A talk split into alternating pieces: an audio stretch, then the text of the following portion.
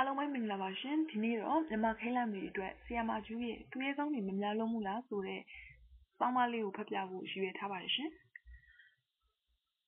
လွန်ခဲ့သည့်နှစ်ပတ်ကထုတ်ဝေသည့် Times Magazine တစ်စောင်ကိုမနေ့တုန်းကကျွန်မဖတ်ခဲ့သည်နောက်ဆက်တွဲပြဿနာကတော့မဂ္ဂဇင်းထဲကမိန်းကလေးတယောက်ဤဓပုံကကျမ၏ညနေခင်းတစ်ခုလုံးကိုဆွဲယူနှိမ့်မြုပ်ပြစ်လိုက်ခြင်းပဲဖြစ်ပါသည်တညနေခင်းစာကာလကြာအောင်ကျမတူဝေသွားခဲ့သည်ဟုဆိုပါစို့ ထိုမိန်းကလေး၏နာမည်ကို ကျမမမှတ်မိပါ။ဤကိစ္စမျိုးတွင် အပြင်လူတစ်ယောက်၏အာရုံ၌နာမည်သည် ဘယ်တုန်းကမှ အရေးမကြီးခဲ့။မိန်းကလေးသည် အသက် ၁၆ နှစ်ပဲ ရှိသေးသည်။မိန်းကလေးသည် ပါလက်စတိုင်းနီးယားသူကလေးဖြစ်သည်။၁၆ နှစ်ဆိုသည်မှာ အလွန်နုငယ်သေးသည့် အရွယ်ပါ။နိုင်ငံတစ်ခုသာ အိမ်မက်တွေအပြည့်နဲ့ စိတ်ကူးယဉ်လို့ ကောင်းသောအရွယ်ပါ။ကျမ၁၆ နှစ်အရွယ်တုန်းက ကျမဘာတွေလုပ်နေခဲ့ပါလိမ့်။လှပခမ်းနားသည့် ကုန်စည်တွေအပြည့် စည်းကမ်းကိုခြင်းဖြင့်ကိုယ့်ကိုယ်ကိုမျှတဖြောင့်မှန်စွာတည်ဆောက်ထားသည့်အဖိုးတန်ခရီးသည်တွေအပြည့်တင်ဆောင်လာသောကြီးကျယ်သည့်သင်္ဘောကြီးတစ်ခုကိုစိတ်ကူးယဉ်မောင်းနှင်သယ်ဆောင်လို့ဖြစ်မှာပေါ့။ငါ့နိုင်ငံသူ့နိုင်ငံဟူသည့်ခြားနားချက်မရှိ၊မိတ်ဆွေရန်သူဟူသည့်ခြားနားချက်မရှိ၊ကိုယ့်ရပိုင်ခွင့်၊ကိုယ့်အခွင့်အရေးကိုထိပါးခံရခြင်း၏ခံစားမှုဝေဒနာကိုမသိ၊သာတူညီမျှအခွင့်တူလူသားတွေပါဟူသောအတွေးပဲရှိခဲ့မှာသေချာသည်။အာဇာနည်တစ်ယောက်ဖြစ်ဖို့တသက်စာဝေးပါသေးသည် အာဇာနည်ဆိုတာက ကိုယ့်အသက်ကို ရဲဝံ့စွာသတိဖြစ်ရလောက်အောင် ရက်စက်ကြမ်းကြုတ်စွာ တောင်းဆိုလာသောတစ်ဖက်သက်မမျှတမှုတွေ အနိုင်ကျင့်မှုတွေရှိမှ ဖြစ်ပေါ်လာရမှာ မဟုတ်လား ကျမနိုင်ငံက လွတ်လပ်သည့်နိုင်ငံ လွတ်လပ်ရေးကို ဘယ်ရန်သူကမှ နှောက်ယှက်ချင်းချောက်မနေခဲ့ ကျမ၏နိုင်ငံသားအခွင့်အရေးတို့ကိုဘသူက တားဆီးနေလို့ ကျမက ဘာတွေကို တောင်းဆိုရမှာလဲ သို့မဟုတ် အဲ့ဒီတုန်းက ကျမသည် ကျမ၏ပတ်ဝန်းကျင်ကွက်ကွက်ကလေးထဲမှာ ကျောင်းစာနှင့်အမှုပညာနှစ်ခုလေးနှစ်ခုလေးကိုသာပြီးတန့်တွေးနေနိုင်လောက်အောင် ကံကောင်းနေခဲ့တာဖြစ်ပါလိမ့်မည်။ယခု16နှစ်အရွယ် ပါလက်စတိုင်းနီးယားမိန်းကလေးကတော့ အာဇာနည်တယောက်အဖြစ်တေလန်းကို ရွေးချယ်ခဲ့ပြီ။ကိုကိုကို အသေးခံလျက် သူမနှင့်အတူ အစ္စရေးတွေ များနိုင်သမျှများများတည်ရအောင်ဟုဘုံဖောက်ခွဲကအပိုင်းပိုင်းအပြက်ပြက်တွင်းစင်သိဆုံးခဲ့ပြီ။ မိန်းကလေးနဲ့အတူ အစ္စရေးတယောက်သာသိဆုံးခဲ့ပြီး အစ္စရေးလူမျိုး150ဒဏ်ရာရသွားခဲ့သည်ဟူသော ရလဒ်ကိုတော့ သူမ သိမသွားခဲ့ပါ။သူမ သေသွားရတာ ထိုက်တန်ပါသလား။ကျမတွေးကြည့်မိပြီ။သူမ သေဆုံးကန်ဒီနောက်ဆုံးစက္ကန့်ပိုင်းတွင် ကိုရွေးချယ်မှုကို သူမ ကျေနပ်သွားခဲ့ပါသလား။သူမ ရည်ရွယ်သည့် နောက်ဆုံးရလဒ်ကိုတစ်ချိန်ချိန်မှာ ရမည်ဟု ယုံကြည်ရင်း သေဆုံးသွားခဲ့မှာတော့သိကြပါသည်။ လက်တလောရလဒ်ကတော့ရန်သူတယောက်တည်150ဒဏ်ရာရ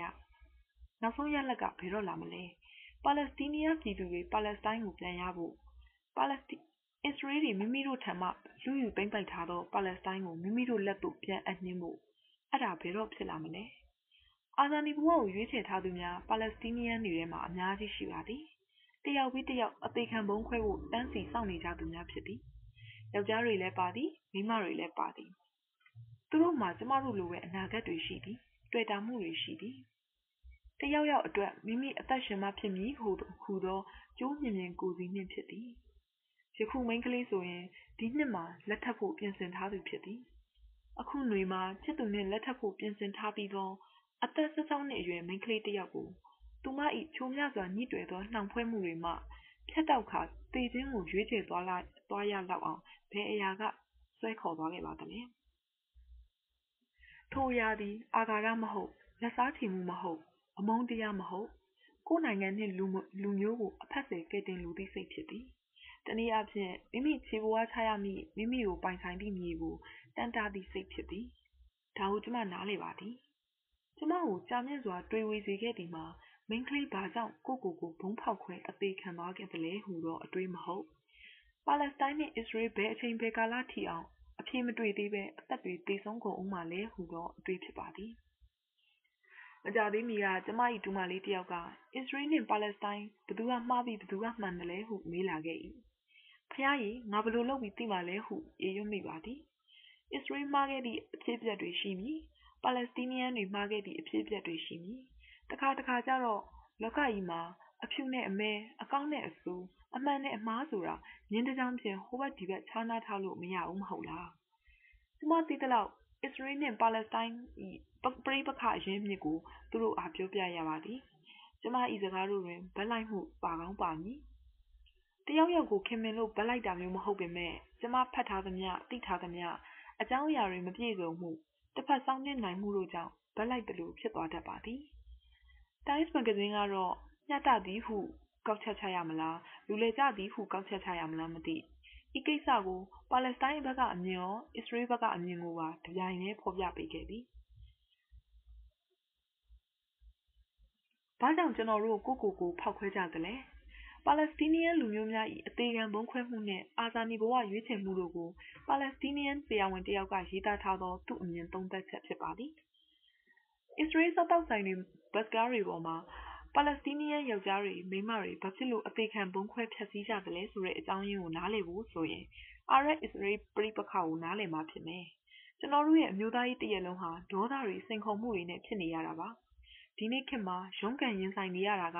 အသေးခံဘုံခွဲသူဖြစ်မလာရေးပါ။ဘာဖြစ်လို့လဲဆိုတော့အခုအခါကောင်းကင်ဘုံစီတွားရလမ်းကိုအတူလိုက်ပါဖို့တန်းစီနေတဲ့လူဒန်းကြီးကအရှိကြီးပဲ။အဲ့ဒီလှုပ်ရှားမှုဖြစ်လာဖို့တွန်းအားပေးတာကတော့ တမိုင်းကြောင်းအရှိကြီး ခံစားလာခဲ့ရတဲ့တိတ်ခါချခံရမှုနဲ့ ဒီအတွက်လက်စားချီလို့တဲ့စံတာပဲပေါ့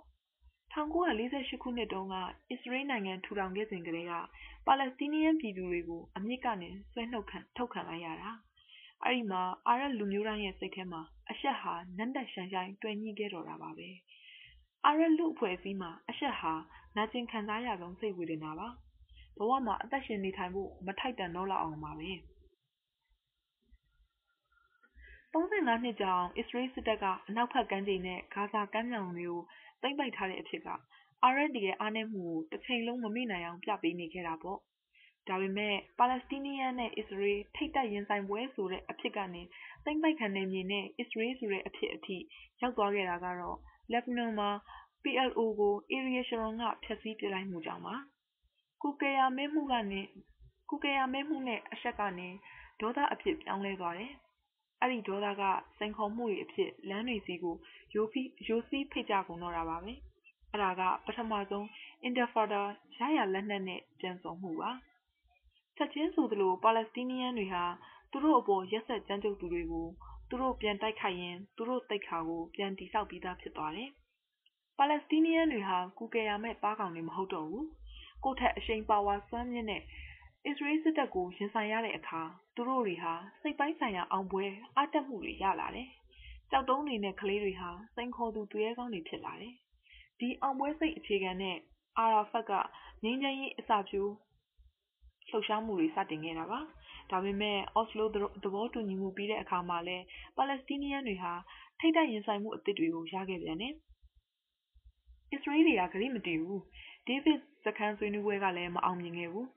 ရှရွန်တယောက် နိုင်ငံရေးမြင်ကွင်းထဲကို နောက်တစ်ကြိမ် ဝင်လာတဲ့အခါမှာတော့အင်တာဖာတာအသစ်ကို ဖြစ်ပေါ်စေခဲ့တော့တယ်။ဒီအချိန်မှာ အစ္စရေးစစ်သားတွေကတန်ကြပ်ကာကားတွေနဲ့လာတာ။တန်ကြပ်ကာကားတွေနဲ့ လာတာ။ချက်လောက်နဲ့ လာကြတာမဟုတ်ဘူး။သူတို့ကို မြင်တော့မမြင်ရဘူး။ဒီတော့ ပါလက်စတိုင်းစစ်ပြောက်ကြားတွေက ဘာလုပ်တယ်လဲ။သူတို့ မြင်နိုင်ထိတွေ့နိုင်တဲ့ အစ္စရေးပြည်သူပြည်သားတွေရှိရာ ဈေးတွေ ကော်ဖီဆိုင်တွေကိုပြစ်မှတ်ထားတော့တာပေါ့။ အစိုးရပါလက်စတိုင်းလက်နက်ကိုင်းတွေအတွက် အစ္စရေးဆိုရင် တမျိုးတွေပဲ စစ်သားရဲ့ပြည်သူရဲ့မကွဲပြားဘူး ရန်သူပဲ ဒဏ်ရာတွေနဲ့ အစ္စရေးအစ္စရေးလူမျိုး စိတ်ကူဆရာဝန်နဲ့ စိတ်ကူပညာရှင် နှစ်ယောက်၏အမြင်ကလည်း ကျမတို့ လက်ခံနိုင်ကြရပဲဖြစ်သည် သူတို့က အစ္စရေးပါလက်စတိုင်းစစ်ပွဲကိုပကြီးဆရာကြီး ဖရန်စစ်ကိုဒီယာကိုယာ၏ပကြီးကားဖြင့် ခိုင်နိုင်တရုပ်ဖော်ခဲ့သည်ပကြီးကား၏အမည်မှာဒုတ်တူများဖြင့် စိန်ခေါ်တပ်ပွဲ ဖြစ်သည် ပကြီးကားထဲတွင် လူနှစ်ယောက်ဒုတ်တူတင်းဖို့ကိုစီဖြင့် သဲကြီးမဲကြီး တိုက်ခိုက်နေကြ၏သူတို့၏ကိုယ်အောက်ပိုင်းတွေက သဲဝဲနွန်ကြီးထဲမှာဆုပ်ယူခံရပြီးမြင့်မြုပ်နေကြပြီ။သဲဝဲနွန်ထဲမှာ နစ်နေရသော ဘဝအခြေအနေသည် အစ္စရေးလူမျိုးများအားနှက်ဆိုင်စွာ ထိလာခဲ့သည်။အကြမ်းဖက်မှုကြောင့် ကိုယ်ဒဏ်ရာ စိတ်ဒဏ်ရာရသူတွေမှာ သေသည့်အထိ အနေရွတ်တွေကြံတော့မည်။အချို့ဆိုရင် အကြမ်းဖက်တိုက်ခိုက်မှုဒဏ်ရာကို တစ်ခါမက နှစ်ခါမက ရခဲ့သူတွေ ဖြစ်သည်။ နေ့စဉ်နဲ့အမျှသူတို့ရင်ဆိုင်နေရသည်မှာသွေးတန်ရဲရဲတည်ဆုံးမှုများဘုံပေါက်ကွဲမှုများအတုပအခမ်းအနားများဖြစ်သည်ထိုမြင်ကွင်းများသည်သူတို့ကြုံရသောဒဏ်ရာကိုထပ်ခါထပ်ခါဆွပေးလျက်ရှိသည်သူတို့သည်မမျှော်လင့်မဲရုတ်တရက်ဘုံခွဲခံအကျန်းဖက်ခံဒဏ်ရာတို့ဖြင့်သိကျေနိုင်သည်ဟုသောကြောက်ရွံ့မှုဖြင့်အသက်ရှင်နေထိုင်ကြရသည်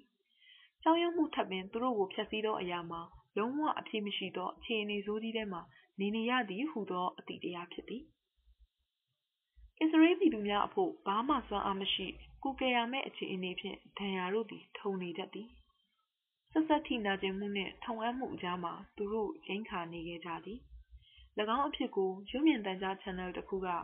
စစ်ပွဲမြင်ကွင်းနှင့်ဘောလုံးပွဲမြင်ကွင်းကိုတပြိုင်တည်းကျပြခြင်းဖြင့်ထင်ရှားစေခဲ့၏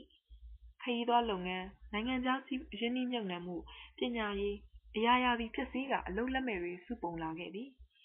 အလုပ်ရှိနေသူတို့ပင်လင်နောက်အနာဂတ်စိတ်ကူးကြံစည်မှုဆိုတာဝေးလို့ တပတ်စာကြိုတင်စီစဉ်မှုတွေပင် လုပ်လို့မဖြစ်နိုင်အောင် အနာဂတ်မဲကုန်ကြသည်ဟု ရှင်းပြထားပါသည်သူတို့ပြောတော့လေကျမတို့ နားလည်နိုင်ပါသည်အားလုံးကောင်းသွားမှာဟုအားလုံးကောင်းသွားမှာပါဟုသောစကားကို အရင်ကသူတို့စိုးရိမ်ပူပန်စွာပြောနိုင်ခဲ့သည်အခုတော့ထိုစကားသည်ပင်အမှန်တကယ်ဟုသူတို့မယူဆနိုင်တော့ကျမ၏တာမန်ပြည်သူအတွေ့အရတော့ပါလက်စတိုင်းနယ်မြေကိုနှစ်ချမ်းခွဲလိုက် အရင်တုန်းကတော့ ကုလသမဂ္ဂ ဆုံးဖြတ်ပေးခဲ့သလိုပဲ ဂျေရုဆလင်ကို အစ္စရေးရော၊ပါလက်စတိုင်းရော နှစ်ဦးစလုံး လာခွင့်ရှိသည့် ကြားနယ်မြေအဖြစ် သတ်မှတ်လိုက်။အစ္စရေးဘက်ကလည်း မူလတုန်းက နှစ်ခြမ်းတည်ဆောက်မယ့် ငြိမ်းချမ်းရေးကို သဘောတူခဲ့သလို အခု ပြန်လျှော့၊ပါလက်စတိုင်းဘက်ကလည်း ၂ ရာစုကတည်းက ရောမတွေကြောင့် လွင့်သွားရသည့် အစ္စရေးလူမျိုးတို့ကို နားလည်စာနာစွာ မျှဝေခံစား ကြိုဆိုလိုက်။အဲဒီလိုသာဆိုရင် ပါလက်စတိုင်းတွေလည်း အသေခံ အာဇာနည်တွေ ဖြစ်စရာမလိုသလို ။အစ္စရေးတွေလည်း ဒဏ်ရာပေါ်ဒဏ်ရာဆင့်၊အကြောက်ပေါ်အမုန်းဆင့် အခြေအနေဖြင့် သဲဝဲနွံထဲမှာ နစ်နေစရာမလို။အဲ့လိုသာဆိုရင် လူ့လောကကြီး ဘယ်လောက်များ သာယာချမ်းမြေ့လိုက်မလဲ။အခုတော့ အဖြေမရနိုင်သည့် ထပ်ဆင့်တုန့်ပြန်မှုများအကြား ကမ္ဘာကြီးသည် နစ်သည်ထက် နစ်နေခဲ့ပြီ။အသေခံဗုံးခွဲသူတွေသည် အာဇာနည်လား၊အကြမ်းဖက်သမားလား၊အရှက်နှင့်အမုန်းကို ထိထိခိုက်ခိုက် ခံစားတတ်သော ကျမတို့ သာမန်လူတွေအဖို့တော့ ဘာမှ မသတ်မှတ်နိုင် တေချာတာတခုကတော့ ထိုမိန်းကလေးသည် အသေးခံဘုံခွဲသူတွေထဲမှာ နောက်ဆုံးအာဇာနည်မဟုတ် နောက်ထပ် အများဆုံး အများကြီး ထွက်ပေါ်လာအောင်မည် ဒီဆောင်းပါးလေးကတော့ဆီယမကျူးရဲ့2002ခုနှစ်အာဧပြီလမှာထုတ်တဲ့11 News Journal မှာ ရေးသားခဲ့တဲ့ ဆောင်းပါးလေးပဲ ဖြစ်ပါတယ်ရှင် ကျေးဇူးပဲတင်ပါတယ်ရှင်